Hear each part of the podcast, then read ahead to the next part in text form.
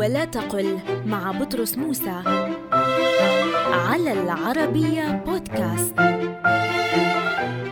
قل كذب فلان في حديثه بفتح الذال، لا كذب فلان في حديثه، أي بكسر الذال، لأن هذا الضبط غير صحيح. فالثابت في المعاجم اللغوية أن الفعل كذب من باب ضرب، فهو مفتوح العين في الماضي مكسورها في المضارع، فكما يقال ضرب يضرب، يقال كذب يكذب، فكلاهما على وزن فعل يفعل. لذلك لا صحة لقول بعضهم كذب في حديثه بكسر الذال. إذن قل كذب فلان في حديثه، ولا تقل كذب فلان في حديثه.